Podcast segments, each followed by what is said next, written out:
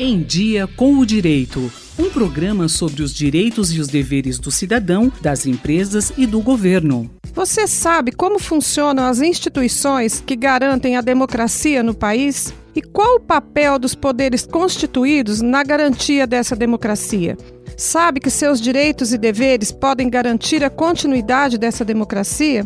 Todas essas informações estão elencadas na nossa Constituição. Por isso é importante que a população desenvolva cada vez mais uma cultura constitucional. É o que nos conta o professor Nuno Manuel Morgadinho dos Santos Coelho, associado da Faculdade de Direito da USP em Ribeirão Preto. A cultura constitucional é um tema muito importante para o direito, para a sociologia jurídica, para a, a prática do direito e é importante para todos nós porque ela representa exatamente como cada um de nós e todo o povo se apropria dos valores constitucionais, como é que nós compreendemos as nossas instituições, não é o que nós sabemos acerca dos nossos direitos, dos nossos deveres e como e quanto nós valorizamos estas garantias constitucionais que estruturam a sociedade e o Estado. Professor Nuno, nos dê um exemplo prático de cultura constitucional. Esse conceito de cultura constitucional, ele ilumina os debates que nós temos no dia a dia a respeito dos nossos direitos, não é?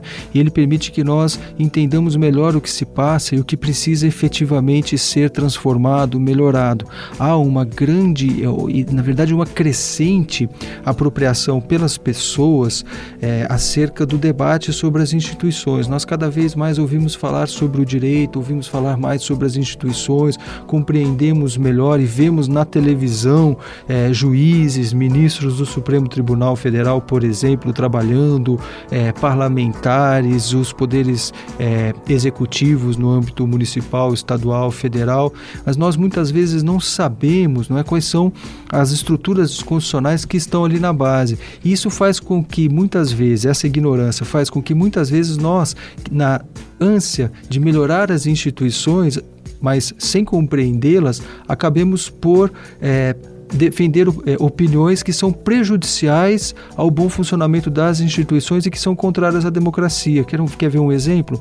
Nesta semana nós temos um grande debate, uma disseminação de é, correntes pelo WhatsApp contrários ao Supremo Tribunal Federal. Vamos fechar o Supremo Tribunal Federal, é, vamos caçar os ministros, vamos acabar com essa instituição porque ela é contrária à democracia, não é?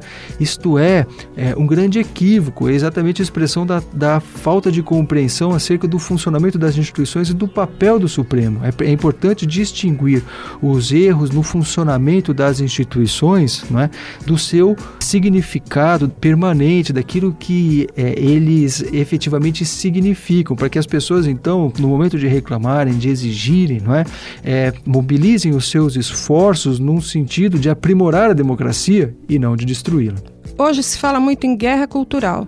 Isto tem a ver também com a cultura constitucional? Tem a ver. A guerra cultural é uma das dimensões importantíssimas da dominação é, é, da geopolítica é, e das estratégias para que povos e economias possam é, exercer o seu poder sobre outros povos, sobre outras economias e também dentro das sociedades. Não é? Essa guerra cultural é, se, se é, experimenta, todos nós, sem saber, participamos dela, somos vítimas muitas vezes dela.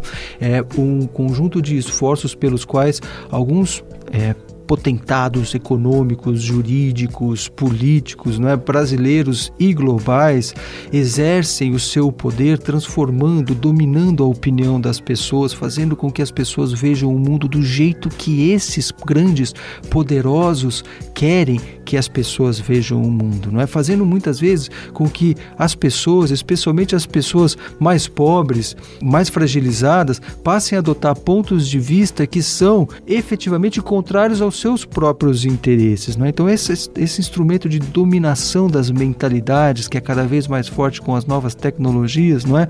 também tem muito a ver com a cultura constitucional, porque ela também está em jogo. Muitas vezes, esses grandes poderes fazem com que as pessoas é, tenham opiniões contrárias à Constituição E isso só interessa a esses grandes poderosos. Eu sou Rosimeire Talamone e conversei com o professor Nuno Morgadinho dos Santos Coelho, associado da Faculdade de Direito da USP em Ribeirão Preto, que falou sobre cultura constitucional. Se você quiser ouvir mais informações sobre Em Dia com o Direito, é só acessar o jornal da USP, jornal.usp.br. Até a próxima edição.